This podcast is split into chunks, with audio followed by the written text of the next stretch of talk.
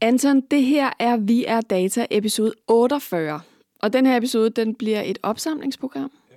En øh, buket af historier, jeg gerne vil dykke lidt mere ned i. Og så bliver det også den sidste episode i tyve enogtyve, fordi jeg skal på barsel. Ja. Det er lidt vildt. Det er lidt vildt. Hvis vi lige skal være lidt selvfede og se tilbage øh, på de programmer, vi har lavet sammen, du og jeg. Ja. Hvornår tænker du egentlig, jeg er lidt nysgerrig på at høre, at jeg har udfordret dig mest til et program? Åh, oh, du har sat mig til forskellige ting. Mest Nana, faktisk, vores ja. tidligere praktikant, men jeg tror, at det, hvor jeg bliver udfordret mest, det er, når jeg skal rejse mig fra sofaen, så det må være sådan nogle løbe-apps, vi skulle teste på et tidspunkt. Sådan nogle apps, der skulle få os til, altså nudge os til at løbe hurtigere og længere. Ja, det var noget med, at du havde også pænt lang tid til det, der skete ikke så meget. ja. ja, jeg udskød det.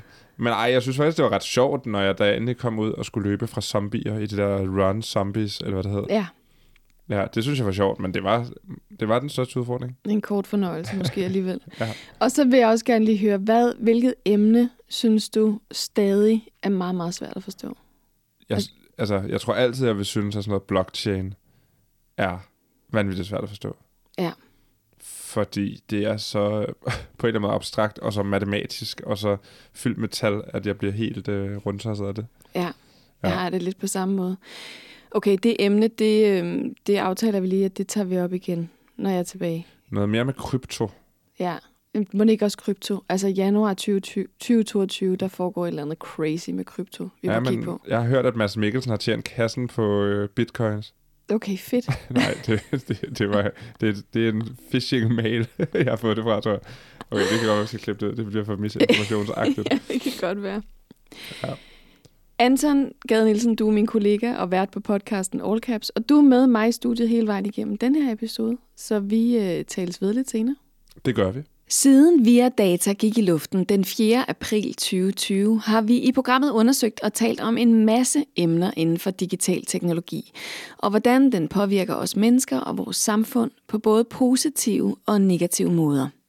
Vi har blandt andet været rundt om følelser i kunstig intelligens, deepfakes, præventionsalgoritmer, anti-overvågningsmakeup og digitale spøgelser, for bare at nævne nogle få af emnerne. Men bare fordi jeg har siddet her i studiet og talt om et emne med kloge mennesker, betyder det jo ikke, at så er vi færdige med det. Verden står ikke stille, og der sker udvikling på alle de områder, vi dækker. Sidst vi lavede en opsamling i Vi er Data, det var ved episode nummer femogtyve, så nu er vi næsten dobbelt så langt, og nu er der simpelthen nogle emner, vi bliver nødt til at følge op på. Og det giver dig måske også muligheden for lige at catche op på et par episoder, du ikke fik hørt. En anden grund til en opsamling, det er det faktum, at denne Vi er Data-episode bliver den sidste i tyve enogtyve. Jeg skal nemlig på barsel frem til januar tyve toogtyve, så det bliver en stille sommer og efterår herfra, men jeg håber, at vi lyttes ved i det nye år. Første historie i dag, vi skal samle op på, handler om sexistiske stereotyper i Google Translate. Og det grundlæggende spørgsmål, som jeg bliver ved med at stille mig selv, er: hvorfor er det så svært at fikse det her problem med bias i algoritmer eller kunstig intelligens, for eksempel i forhold til køn? Det spørgsmål stiller jeg også Edin Ikanović i dagens program. Og så skal vi også tage snakken op igen om digitale krænkelser, og hvordan vi undgår dem, vel at mærke. Mængden af digitale krænkelser er steget under corona, men nu er nogle forskere i gang med at udvikle et A I-værktøj, som kan advare, hvis børn udsættes for det, der kaldes cybergrooming. Jeg skal tale med udvikleren bag, professor Patrick Burrs. Og så skal vi også lige runde den kontroversielle teknologi ansigtsgenkendelse, og hvordan den har været brugt af det amerikanske politi under stormen på kongressen. Der har jeg heldigvis Anton Gade Nielsen til at komme med en update. Velkommen til Vi er Data. For omkring en måned siden rejste der sig en bølge af kritik mod Google Translate for at være sexistisk, som blandt andet bredte sig på Twitter. Det handler om, at Google Translate tilføjer køn til professioner og aktiviteter, når der oversættes fra sprog, der er kønsneutrale, til sprog, der ikke er det, som engelsk og dansk for eksempel. Øh, Anton, dansk, det er jo ikke et kønsneutralt sprog, så det er lidt svært for os at teste det her. ja. Og jeg kan hverken ungarsk eller finsk eller sådan noget, kan du det? Nej. Men vil du ikke læse de her eksempler op, som, som andre så har delt på Twitter? Jo, der er en artikel på Board Panda, øh, på .com, som har, ligesom har samlet alle de her eksempler. Og, øh, og der er jo altså øh, blandt andet en, der hedder Dora, som har øh, brugt ungarsk som eksempel. Og hun har så øh, skrevet øh, nogle forskellige øh, sætninger. For eksempel, øh, ja, det er jo så lidt svært på dansk at oversætte det, ikke? Men hvis man, hvis man nu siger, at det kønsneutrale øh, begreb er hen, så har hende her skrevet, hen er smuk, hen er klog, hen læser, hen øh, vasker op. Det er på ungarsk, og så oversætter Google det så til engelsk ved at skrive, she is beautiful, he is clever, he reads, she washes the dishes, og så videre, og så videre. Altså, og så bliver det bare ved. Køns, store kunststereotyper, ikke? Hun laver mad, han, han tjener rigtig mange penge. Ja, og hun og passer på barnet, og så videre, og så videre, og hun slutter den ligesom med go to hell, Google. Ja, så er der en, der hedder Zombitron, som har prøvet at udfordre det her endnu mere ved at sige, altså at han lavede sit eget eksperiment. Han har skrevet, øh, hun, er, hun er ingeniør, han er smuk, og så... Øh, altså oversat det til ungarsk, og så oversat det tilbage til engelsk, for at se, hvad der så skete. Og det ender så med igen, at den bytter rundt og siger, han er ingeniør, hun er smuk. Ja, det er sådan, det er sådan Google Translate gerne vil have det. Altså, det der med, at man er, hvis man er dygtig, succesfuld, alt muligt andet, så er man hankøn, og hvis man er smuk og passer børn og gør rent, så er man hunkøn. Ja, ikke? Jo. Og det, det er jo helt sygt sexistisk. Jamen det er det jo helt, altså helt vildt, ikke? Altså han er præsident, men det hele det, det ligger jo, det, det bunder jo i, i, i det datasæt, som der findes i forvejen. Så. Men endnu et, jeg skal bare lige komme med endnu et rimelig skørt eksempel, for ja. Der var nemlig en, der, der havde prøvet at skrive she eller hen is a successful woman. Ja. Og det lavede Google Translate til he is a successful woman. Det synes jeg var ret smukt. Ja. Det er rimelig ekstremt, ikke? Ja, du kan ikke være successful og være en hund.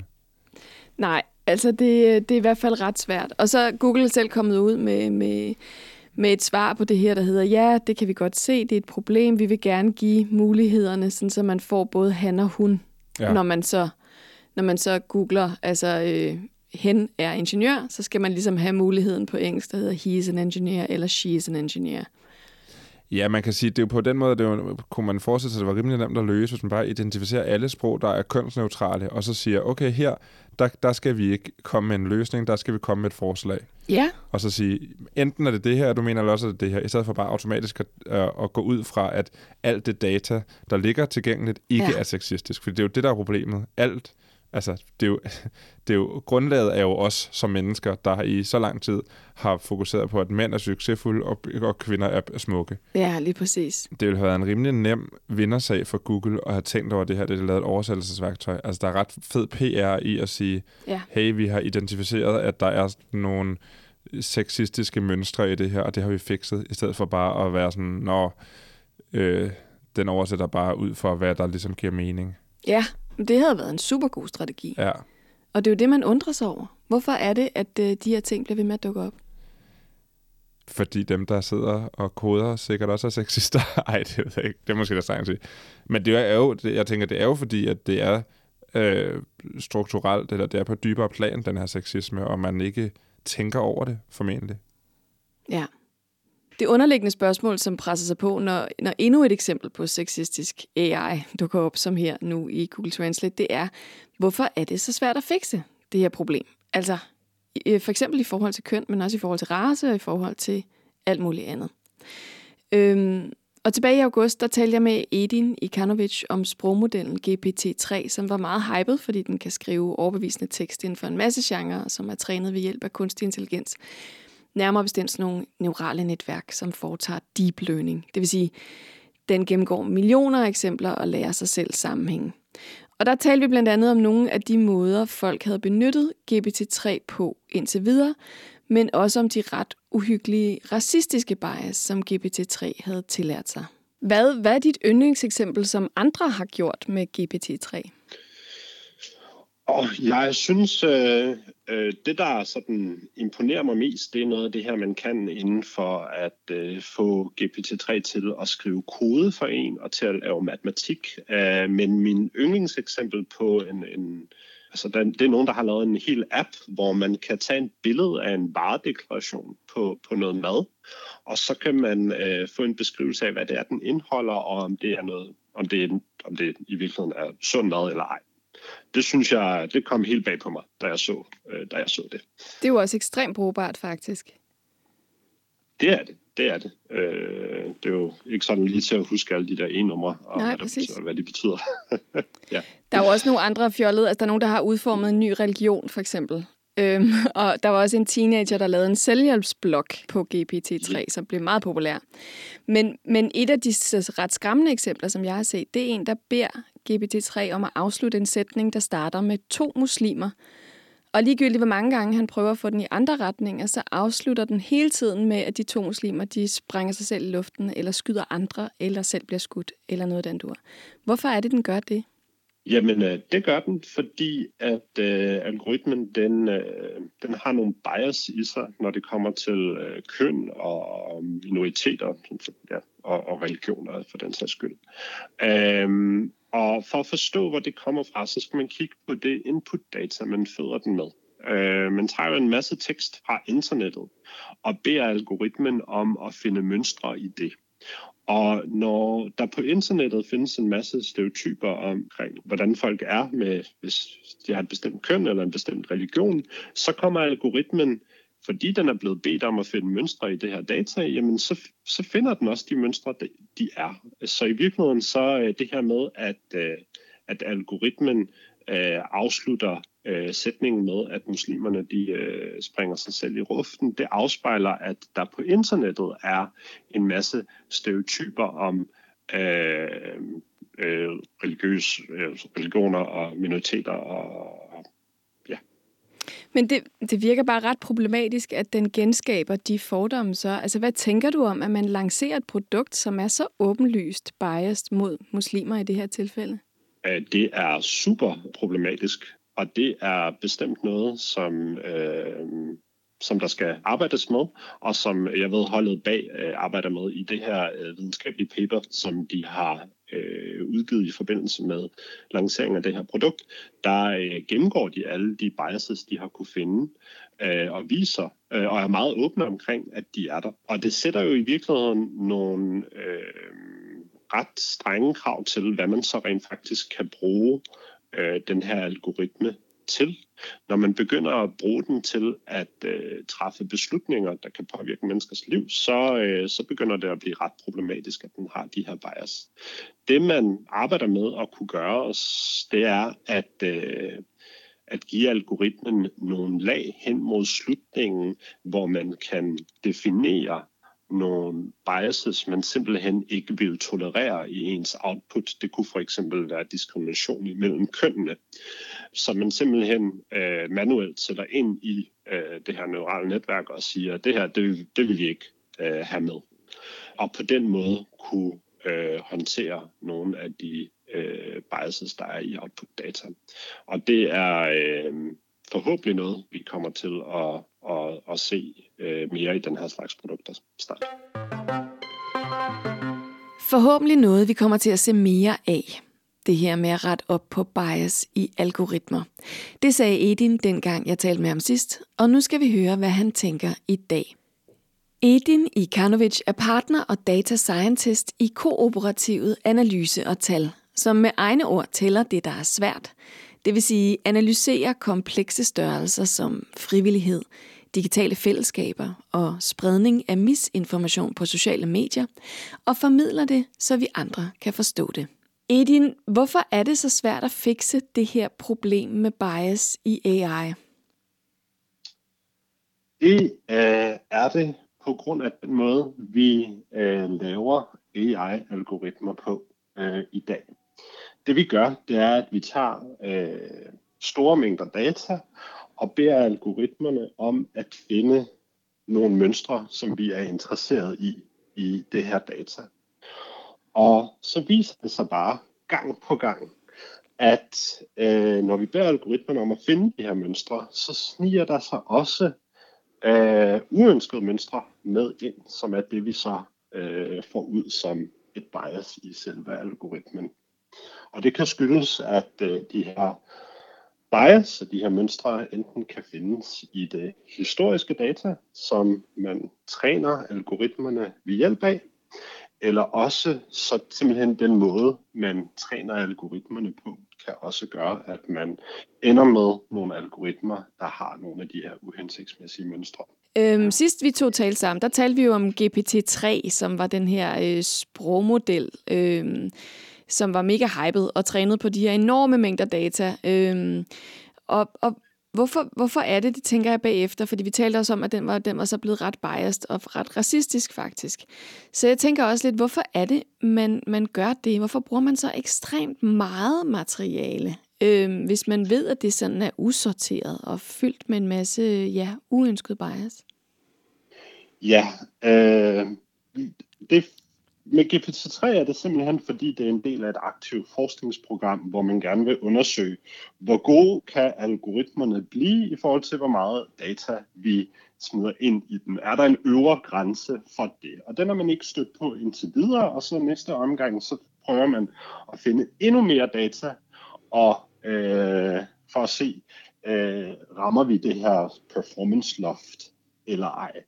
Det der så øh, bare er Øh, virkelig øh, uheldigt, det er, at øh, algoritmerne bliver ikke kun brugt til at besvare de her forskningsspørgsmål, men man finder også ud af, at man kan tjene utrolig mange penge på at øh, sælge adgang til dem, og det, og det går man så i gang med at gøre, velvidende, at de har de her øh, forskellige bias i sig, simpelthen fordi de er så øh, anvendelige til alle mulige andre formål, og der er ikke rigtig nogen konsekvenser øh, for alvor ved, at de har de her bias i sig, så man kan bare sælge adgang til dem med det samme. Men det her med at putte mere, mere, mere, mere, mere data ind, som du beskriver som forskningsprojekt, er det altså fordi, den bliver bedre, bedre, bedre, eller hvad? Ja, det øh, har man, øh, det har man fundet ud af i øh, sidste tyve år, det er simpelthen, at jo mere data man kan få fingrene i, jo bedre bliver ens kunstig intelligensalgoritmer øh, som regel. Øh, og det gør jo, at øh, så er der sådan et øh, kapløb i gang om simpelthen at få så meget data som overhovedet muligt. Og et af de letteste steder at få øh, data fra, det er så alle mulige skumle steder på internettet, hvor øh, det bare ligger frit tilgængeligt, og så kan man bare få fingrene i det, og så lever man med, at det Øh, er virkelig bare data, det der ligger de forskellige steder. Mm. Men altså, det lader jo til, øh, bare, bare siden vi talte sammen sidst, men i det hele taget, der er utrolig meget fokus på det her område, og der er utrolig meget kritik af det. Og, og vi har lige talt om, om de her øh, sexistiske bias, som så viser sig at være i Google Translate, øhm, og der skriver Google selv, at de arbejder på at løse problemet. Men, men det siger de jo hele tiden, har jeg lyst til at sige. Bliver der gjort nok efter din mening for at løse det her problem? Øh, det gør der ikke. Dynamikken lige nu er, at øh, der bliver gjort noget, når der kommer en eller anden shitstorm øh, omkring et eller andet specifikt problem på en eller anden algoritme. Øh, en af de måder, man kan se på, at der ikke bliver gjort nok, er simpelthen, hvor svært det er for folk, der øh, arbejder med det her og forsker i det, at få adgang til de her algoritmer. Lige præcis øh, Google Translate, der er det, man som regel har adgang til, det er sådan deres hjemmeside, men bag ved den er der jo en øh, algoritme, og der kan faktisk være mange forskellige slags algoritmer, de kan blive skiftet ud, uden at man øh, selv bliver gjort opmærksom på det, og, og de bagvedliggende algoritmer får man aldrig rigtig lov til at komme, øh, komme i kontakt med, for ikke at snakke om det datagrundlag, som de algoritmer er trænet på. Det er simpelthen lukket land for langt de fleste. Øh, og det er et godt tegn på, at det her er faktisk helst ikke noget, man har lyst til at åbne op for, fordi så kan det godt være sådan lidt Pandoras æske, når man først har givet adgang til nogen, der specifikt er ude efter at finde bias i ens algoritmer, jamen, så skal de nok finde en helbredsmasse, og så kan det jo godt være, at ens kunstig intelligensalgoritme er altså simpelthen bliver nødt til at blive skrottet, og det har man ikke lyst til at risikere. Kan man, kan man fikse det her ved at øh, ligesom identificere et problem, og så sætte ind med nogle særligt udvalgte sensitive data, eller nogle regler, eller sådan noget på det punkt? Ja, det kan man, øh, og det har man også øh, gjort, øh, både i forskningsverdenen, men jeg tror, at der, hvor vi øh, mærker det allermest i vores hverdag, er faktisk alle de store platforme og hvordan de håndterer øh, information omkring covid nitten. Øh, misinformation, øh, det vil de her algoritmer utrolig gerne øh, sprede, fordi det er, det er noget, de har lært, at øh, folk er meget interesseret i. Og så har de store platforme simpelthen været inde og lave nogle øh, hvad skal vi sige, øh, regler i hånden, som siger, at når, når folk taler om covid nitten, så, så skal det øh, behandles på en anden måde, end det algoritmen umiddelbart øh, synes skal ske. Og, og det her med at øh, håndtere bias på den her måde er i, som udgangspunkt øh, fint nok. Det, der er lidt svært, det er, det er sådan case by case. Man skal ligesom finde et specifikt problem, og så kan man sætte det ind der, og så næste gang man øh, støder ind på et nyt, så skal man håndtere det der. Og det øh, gør, at man kun kan håndtere problemerne med bias i øh, algoritmer efterhånden, som man opdager dem. Og det øh, ja, desværre en rimelig sløv udvikling, særligt når man ikke kan få øh, adgang til algoritmerne. Ja, fordi så er det jo så alle os, der er udsat for dem, har lyst til at sige, at bruger dem, der hver eneste gang skal sige, hey, nu har jeg altså fundet det igen, er I søde lige at rette det her? Altså det, det er noget af et testlab at lave, har jeg lyst til at sige. Ja, men her kan man jo måske blive sådan, måske man skal kigge lidt over til, hvordan flybranchen håndterer flysikkerhed, fordi de gør lidt noget lignende der. Hver gang der styrter et fly ned, eller der går noget andet galt, så sætter man jo ret stort arbejde i gang med at prøve at forstå, hvorfor skete det her, og hvordan kan vi forhindre, at det sker i alle de kommende by, fly, vi kommer til at bygge fremover. Og et lignende arbejde kunne man sagtens sætte i gang på det her område, hvor man simpelthen lavede øh, store opgørelser over, hvad er det for nogle øh, algoritmer, øh, hvad er det for nogle bias, vi støder på i de forskellige algoritmer, og hvordan kan vi forhindre, at næste gang vi træner en, at de bias, vi i det mindste har opdaget tidligere, at de ikke sniger sig ind i, i de kommende. Det vil være en ret god øh, måde at i hvert fald indskrænke problemer på. Jamen, det lyder som en fornuftig tilgang. Men jeg tænker også, kan man ikke, kan man ikke bygge en algoritme, der kan spotte dem, inden de kommer ud og, og gøre skade, har jeg lyst til at sige? Øhm, man kan både ja og nej. Man kan godt bygge en algoritme, der vil kunne øh, spotte nogle af de øh, bias, vi, vi, vi umiddelbart kender til og sådan kan, kan sætte på formel. Men jeg tror ikke, at vi kan sådan læne os tilbage og finde en algoritme, der kan finde absolut alle bias, vi ville kunne øh, komme i tanker om. Men den ville bestemt, hvis man havde sådan en database over, øh, hvad for nogle øh, bias har der været i tidligere algoritmer, så ville man godt kunne bruge andre algoritmer til at teste nye algoritmer op imod den og finde ud af, øh, lider de af, af de samme bias, og, øh, som, som, som de, de gamle gjorde. Det lyder i hvert fald både omfattende og, og også kompliceret. Jeg tænker lidt på, altså, øhm, om vi simpelthen skal leve med det her i en eller anden form, altså med bias i, i A I på en eller anden måde, fordi historisk set er vi mennesker fordomsfulde, og vi har uligheder i vores samfund. Og hvis det er data, vi bruger fra os, så er det vel svært at undgå, eller hvad?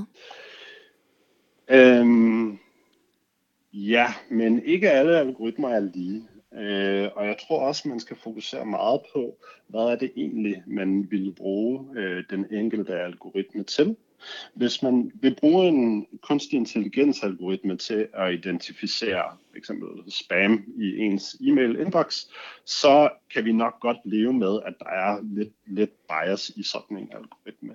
Men hvis man gerne vil, som øh, for eksempel sagen har været i, øh, i Danmark, gerne vil prøve at udvikle algoritmer til at øh, finde ud af, hvilke børn er øh, Øh, bør, øh, eller hvad hedder det, i øh, risiko for at øh, blive mishandlet øh, derhjemme. Sådan nogle algoritmer, der kan man ikke leve med, at der er et bias, som vi har set, at, at der har været. Det, så det er simpelthen med at dele algoritmerne op efter, hvor alvorlige ting er det, de skal bruges til, og så finde ud af, hvilken grad af bias kan vi leve med i de forskellige. Og så tror jeg, at man vil opdage, at der er nogle typer algoritmer, hvor at øh, man kan ikke leve med de bias, der er, og måske bliver man simpelthen nødt til at skrotte dem, for at, øh, for at sikre, at de brugere, øh, der er i systemet, bliver behandlet ordentligt. Edin, tusind tak for, øh, for snakken endnu en gang. Ja, det er mig, der takker. Og nu fra bias i A I til et andet alvorligt emne, nemlig digitale krænkelser. I februar i år der udsendte Red Barnet en pressemeddelelse, hvor de skrev, at digitale krænkelser er steget massivt under corona. I tyve tyve har Red Barnets Slet det-rådgivning modtaget flere end tretten hundrede henvendelser om digitale krænkelser, og det er en stigning på syvogfirs procent i forhold til to tusind og nitten. Og grunden er formentlig, at coronanedlukningen har gjort børn og unge mere sårbare hjemme foran skærmen. Og Anton, du har beskæftiget dig øh, med digitale krænkelser nogle gange i, i All Caps. Øhm, hvad, er det, hvad er det for nogle, hvad kan man sige, emner, der dukker op i forbindelse med det her, når man ligesom kigger på, hvad folk taler om på internettet, har jeg ja. lyst til at sige? Ja, det er jo, det er jo, det er jo meget sådan noget, øh, at det går jo helt fra folk, der ufrivilligt får delt nøgenbilleder, til folk, der får øh, dick pics i indbakken, til, øh, til sådan noget seksuel afpresning af øh, meget unge piger fra voksne mænd, der, der får dem til at gøre forskellige ting foran et webcam, og så presser dem til at udlevere dem, hvis de ikke bliver ved på en eller anden måde. Ikke? Jo. Øhm, det, Loud, Loud, her på Loud lavede vi jo, var der jo nogen, der lavede en dokumentarserie, som hedder Del på nettet, som handler om, hvor utrolig mange nøgenbilleder, der bliver delt på sociale medier, blandt andet et sted som Reddit, og lukkede Facebook-grupper, imod, i, altså i, uden samtykke fra dem, som, er, som optræder på billederne. Mm.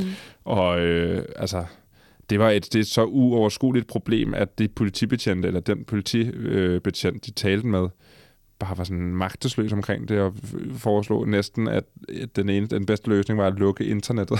Ja, som jo er sådan super en, realistisk. Helt vildt, men måske mere realistisk, end nogensinde at komme det til livs. Ja, jamen, det er jo super uhyggeligt, at det her det er så stort et problem. Og altså, udover at man øh, jo skal have lov til at dele nøgenbilleder med en fløjt eller en kæreste, eller hvem det er, man har lyst til at ja, gøre det eget. med. Ja, sit eget. Ja, ja. ja. Men så er det andet problem jo også nu, at, at der er deepfake-nøgenbilleder ja. i omløb. Ja, så du kan, du kan risikere at optræde på et nøgenbillede med, med dit ansigt og en andens krop, men det er lavet så flot og godt, at det lige så godt kunne have været dig.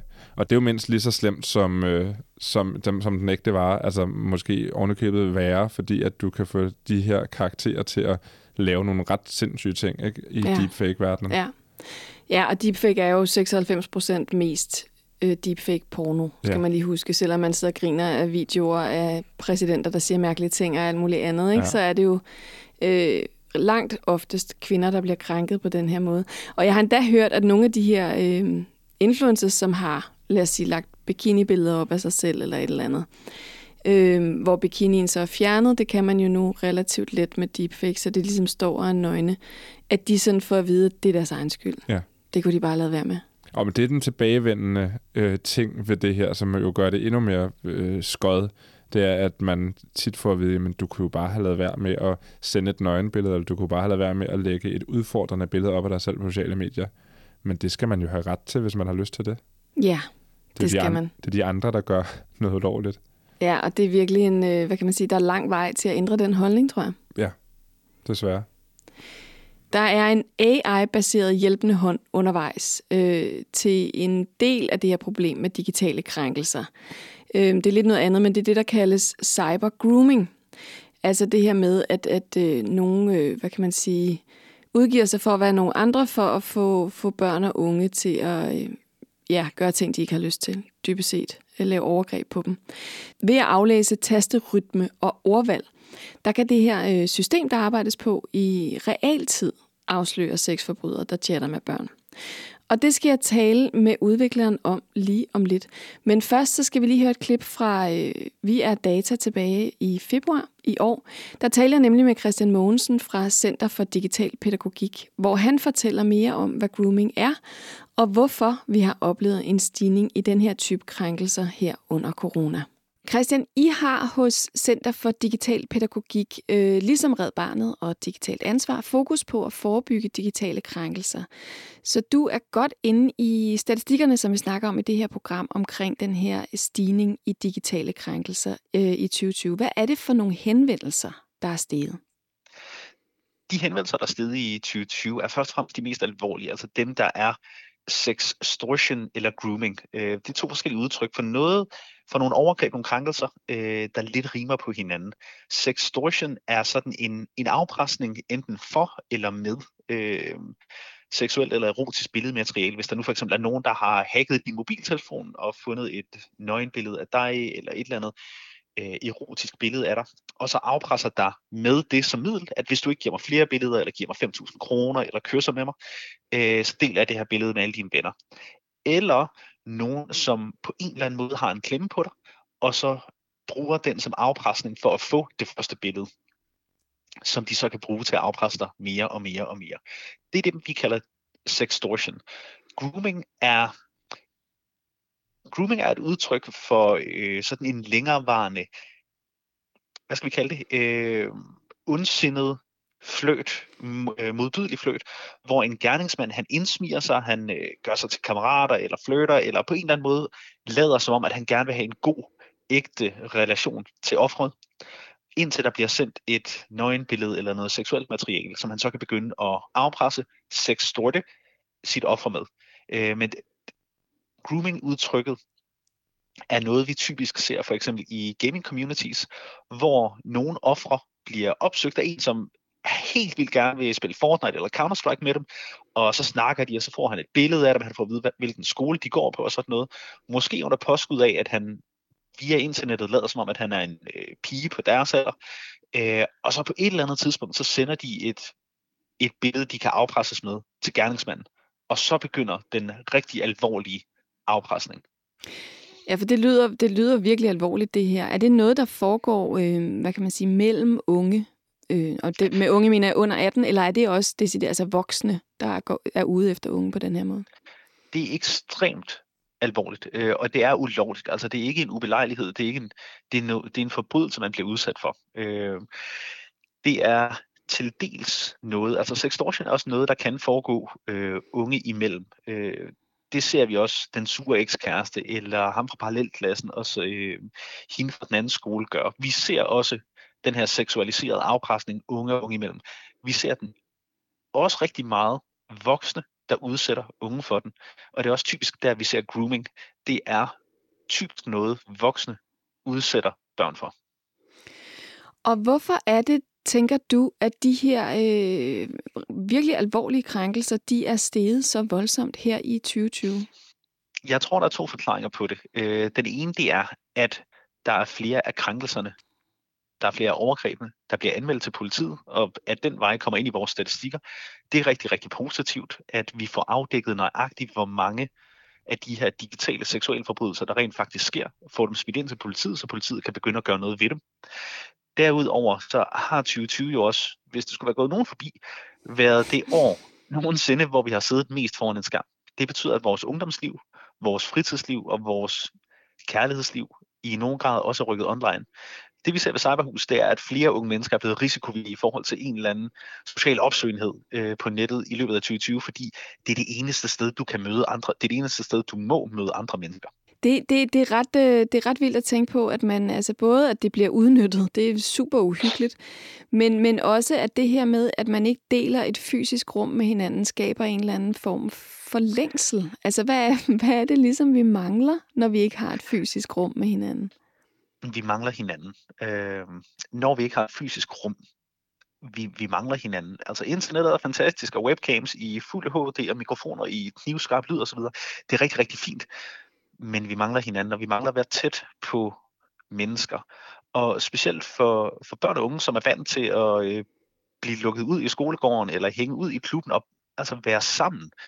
Øh, have et andet og et nærere fællesskab, end vi voksne, der sidder og stiger på hinanden øh, hen over båsen på kontoret. Der tror jeg, at tyve tyve har, og nedlukninger, der har været en enorm udfordring i forhold til se mig, mød mig. Øh, altså det her med at være tæt på hinanden som mennesker. Det digitale kan noget, og vi bruger det som sådan en social lappeløsning. Men vi hørte alle sammen jubelbrølet her forleden, da nul til fjerde klasserne blev lukket tilbage i skolen. Øh, altså de, de savner hinanden, og det betyder også, at når der er nogen, der online tilbyder den her menneskelige eller den her nære øh, relation, så er vi lige nu sårbare i forhold til at bide på krogen, også når det er gerningsmænd, øh, der vil, der er noget ondt. Computerspil og sociale medier har gjort det nemt for personer at komme i kontakt med børn og unge med det formål at begå et seksuelt overgreb. Og i en tid, hvor børn og unge længes efter samvær, har de desværre lettere kår end nogensinde. Men ved Norges Teknisk Naturvidenskabelige Universitet, der arbejdes der på et chatroom-sikkerhedssystem, som kan afsløre de her groomere. Professor Patrick Burrs fra Institut for Informationssikkerhed og Kommunikationsteknologi leder projektet, som hedder AIBA, og som skal bruge machine learning til at detektere grooming, mens det finder sted, og forhåbentlig på den måde forhindre, at det leder til overgreb. Patrick, how did the idea for AIBA come about?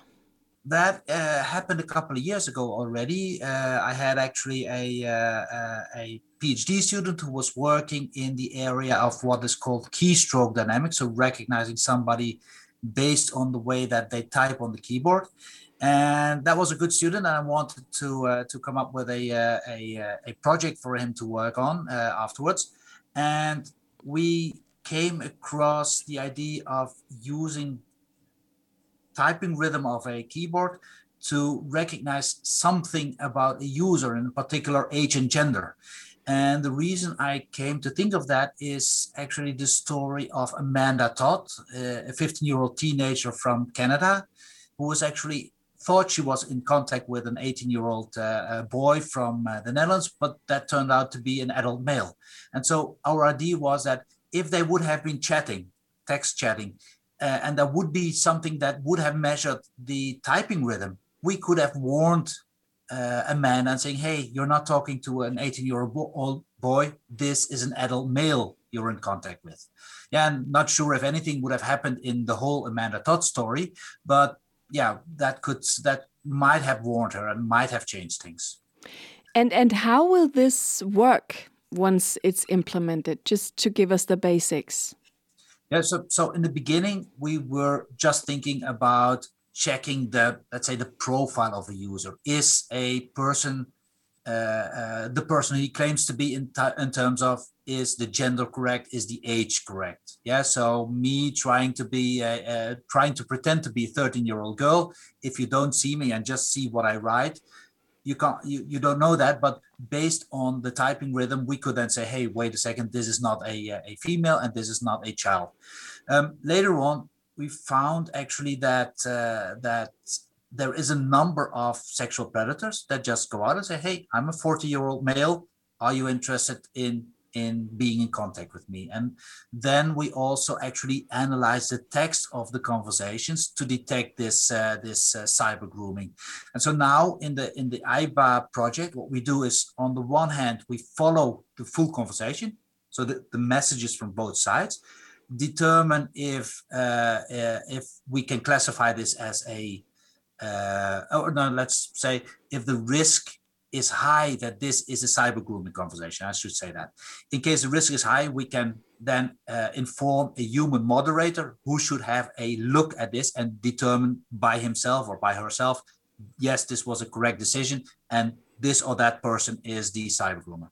So that's one part. And the other part is where we again look at what and how somebody is typing and determine if age and gender is correct. So for example, if you have a, a chat that is available for children, and then based on the behavior of the person, so the, the typing uh, rhythm and the word usage and everything, we detect that this is a, an adult. Then again, a human operator could have a look at this.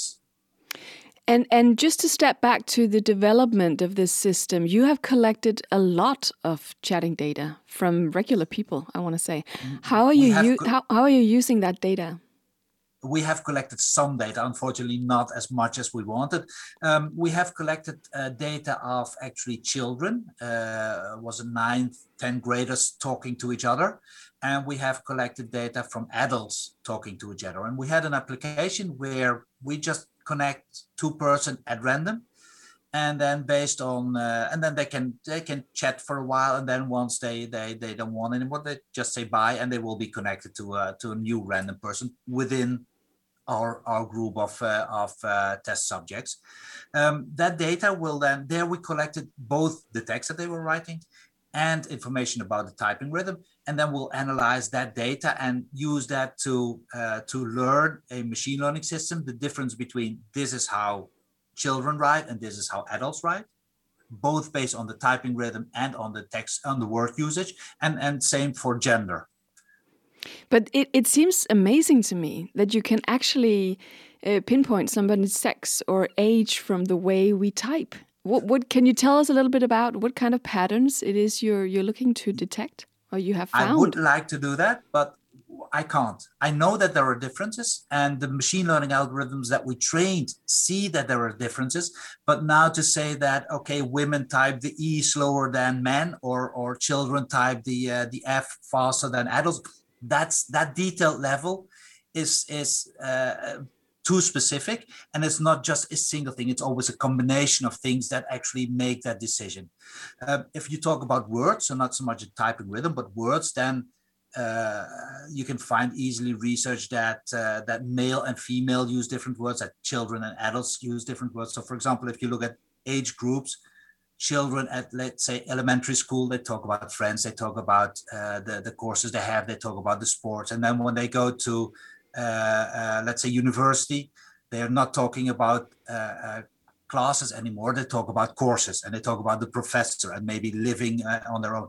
And then when you get a job, again, your terminology changes because you adapt to that. And then at, at some age, when you get my age, you just talk about your children and and, and cats and, and everything. So the word uses changes. We can easily see that. Same if we look at the different genders.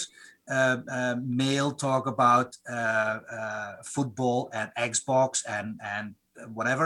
Uh, female talk about uh, shopping and um, um, Other other things. Uh, also, if you talk about other persons, you see that male often more talks uh, about male role models, like my father, my aunt, my son. Oh, sorry, my, my uncle, my son.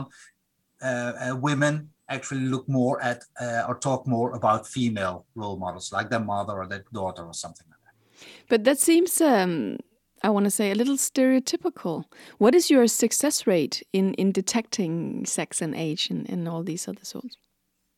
Um, the the uh, results so far depends a bit on what we use. So if we look at the uh, keystroke dynamics, we get success rates of up to eighty, ninety percent on single messages. If we look at, at text, we don't have that ex- that much uh, data uh, for that uh, yet, but uh, text, we need more text to make a good decision. Uh, but eighty, ninety percent sounds like little, but if you look at that, that relates to a single message. Then, okay, maybe I make a mistake on, based on a single message. If I would say, uh, uh, I like to go shopping, yeah, as a male, yeah, then that single sentence might point a bit more towards uh, female. But in the whole uh, conversation, yeah, that is just a single sentence, and there m- might be many more things. And so if we look actually at, is this male or female? Yeah, in the beginning with no text available, that's like fifty-fifty. But then every message will adjust that level. Yeah, some messages will push me a bit more towards female. Some messages will push me a bit uh, more towards male. But in the end, if you look at all the messages in the conversation, you will see that there is a trend, generally speaking, that it goes to, uh, to in my case, male. There are obviously males that, that talk more in a, let's say, more feminine defined matter, and you will see that those will mi- be misclassified as female and, and vice versa. But I can imagine that time is of the essence here, that you want to detect this pretty fast, right? Before they've been begin a long relationship and trust is built and everything. How long do, do you need to, to come up with a, with a good detection? Uh, our approach is that we actually work with a risk level. So again, Like with the gender and age detection, we start at a risk of zero if there's no message, and every message will adjust the risk level. Yeah, if if it's a message like, I have three cats at home, very innocent, the risk will go, will go down. If the message is, uh, is your mother home, sweetie? Very dangerous message, the risk will go up. And there we saw that um, on average, we tested, we tested it with a number of conversations, but on average, within forty messages, within a conversation, we could determine that this is a cyber grooming conversation. Uh, initially, we uh, we also wanted to point at which of the two persons in the conversation was actually a cyber groomer. We needed more messages, of course, because you have less data per user, and we needed about one hundred messages. But in terms of comparing it to the length of the conversation, the length of the conversation was over three thousand messages in uh, on average for those that we tested. And after forty messages, little over one percent, we already could detect that this was a cyber grooming conversation. And and I was just wondering if if the cyber groomer is aware that a system like this has been implemented, can't they just change their behavior, be be more childlike, or I don't know? Uh, yeah, they, they could they could try that. Um, the uh, good thing that we actually discovered while doing this research is that if we look at the uh, at the risk level of the conversation, so the risk that it is a cyber grooming conversation, that does not depend only on what the uh, the sexual predator is saying. Often it is also the answer that he gets from his potential victim that will boost up the risk. Yeah, so it's, uh, in in one conversation you see that the uh, the the child answers uh, something about, my dad has put an ap- a, a, a approval calling this or whatever it's called on my phone. Okay, that is an, a clear indicator for a human, at least, to, to that this is a, a child talking. And you saw also that the risk boosted up uh, for that particular message. Who could be interested in, in implementing this solution that you're working on?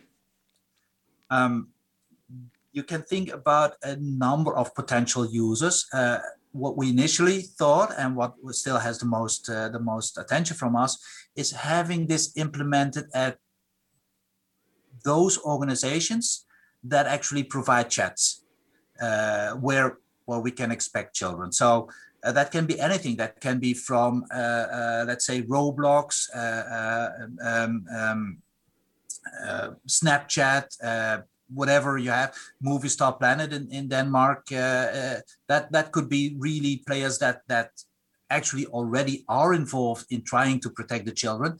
But then if they if they have this tool available, they uh, don't need to look at all the conversations that's going on, but only the ones that that come up with a high risk. And so that they can target the, uh, the, the moderator can be much more on target. Uh, alternatively, uh, we are in contact with the police and they like this tool too. Uh, in, in, in a police case, you can imagine that they have a perpetrator, so they have at some point evidence. All of this is after the fact, unfortunately, but then they have like uh, millions of chat com- uh, chat messages. And so there is a police officer who has to go through all of that to find the evidence. This tool could then point out to where the areas in the conversation are that are the, the, the most clear in a, in a criminal uh, court case.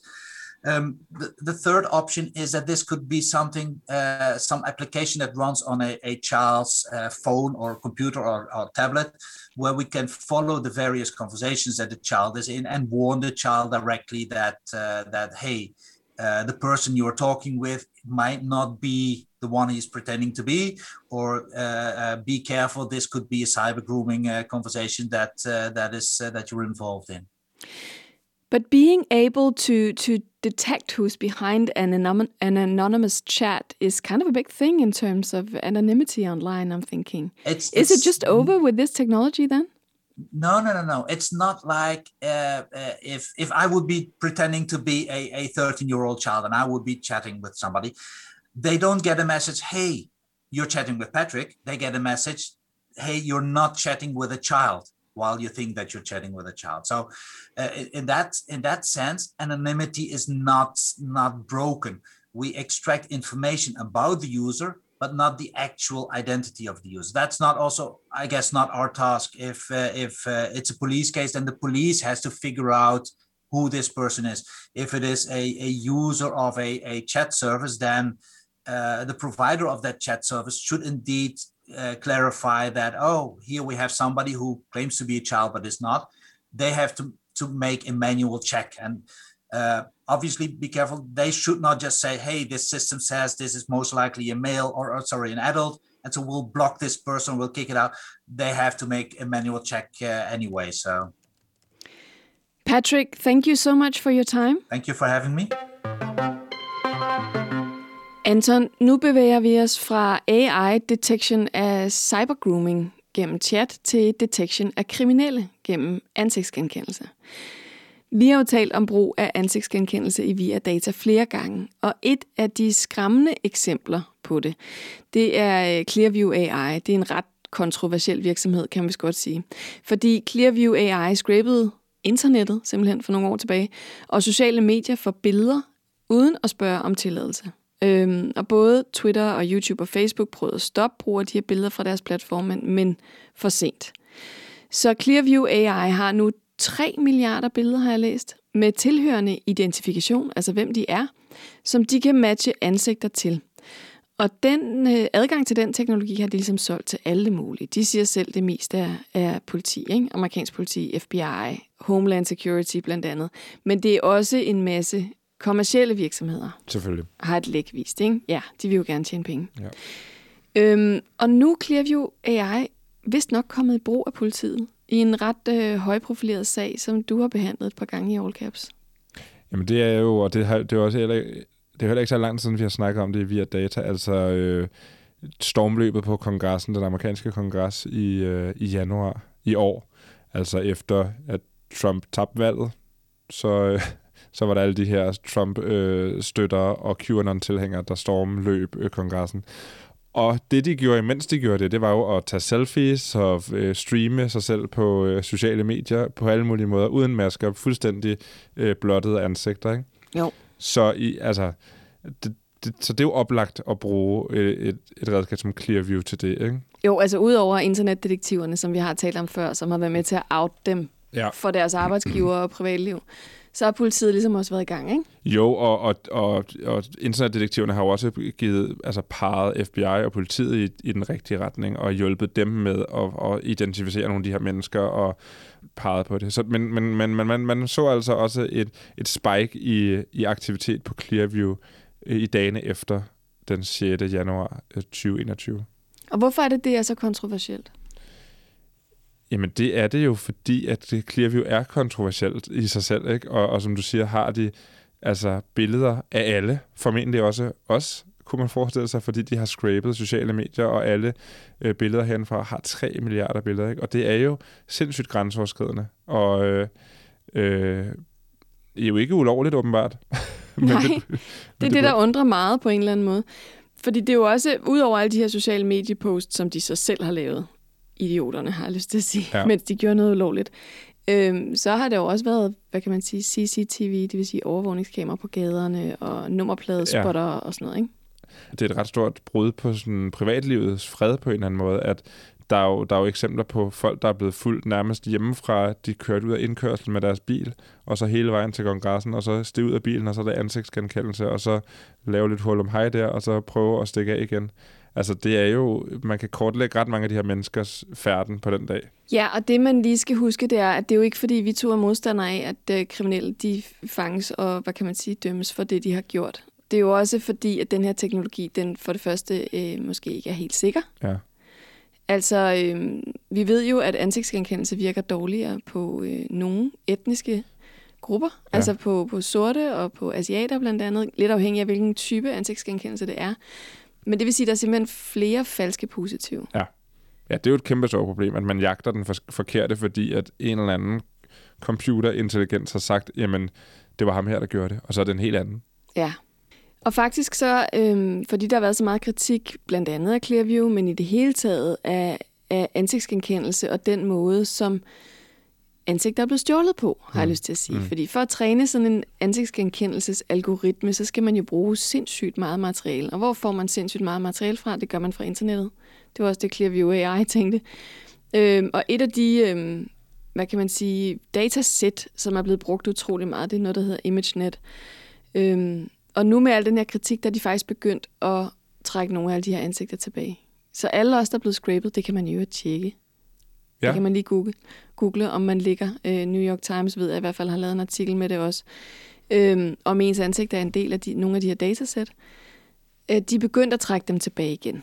Altså, så der kommer måske en, en eller anden form for moralske tømmermænd ind i det her. Altså, det er nok ikke det smarteste bare at stjæle folks ansigter. Nej, det er godt. Ja. Synes jeg. Det synes jeg måske også er en meget god bevægelse, ja. Egentlig. Det må vi lige gå ind og tjekke, om vi ligger. Det gør vi lige. Skal man så lægge et billede op af sig selv? Og så ja, det tror jeg, man skal. Ja, gør man lige skal læse lidt op på, på det. Præcis, er det det rigtige sted at gøre. Ja. Det linker vi lige til. Anton, tak fordi du kom ind og talte med mig i det her lille opsamlingsprogram. Jamen selv tak, og var det dog ærgerligt, at, eller var det dog dejligt, at du skal på barsel, men var det dog ærgerligt, at du, at du derfor ikke skal lave Vi er Data næste års tid? Ja, det er det. Men altså, vi ses i tyve toogtyve. Jeg glæder ja, mig allerede. Ja. Måske er det coronafrit til den tid. Ja, det kunne man håbe. Det var alt, hvad vi nåede denne gang i dette sidste Vi er Data-program, indtil jeg er tilbage fra barsel. Nu holder vi som sagt pause frem til januar tyve toogtyve, men Enigma har et andet teknologi-podcast i støbeskeen i den periode, så det er værd lige at følge med i. Programmet var produceret af og på Enigma Museum for Post, Tele og Kommunikation, og i redaktionen sidder Anton Gade Nielsen og jeg selv. Jeg hedder Marie Høst. Tak fordi du lyttede med, og vi ses på den anden side.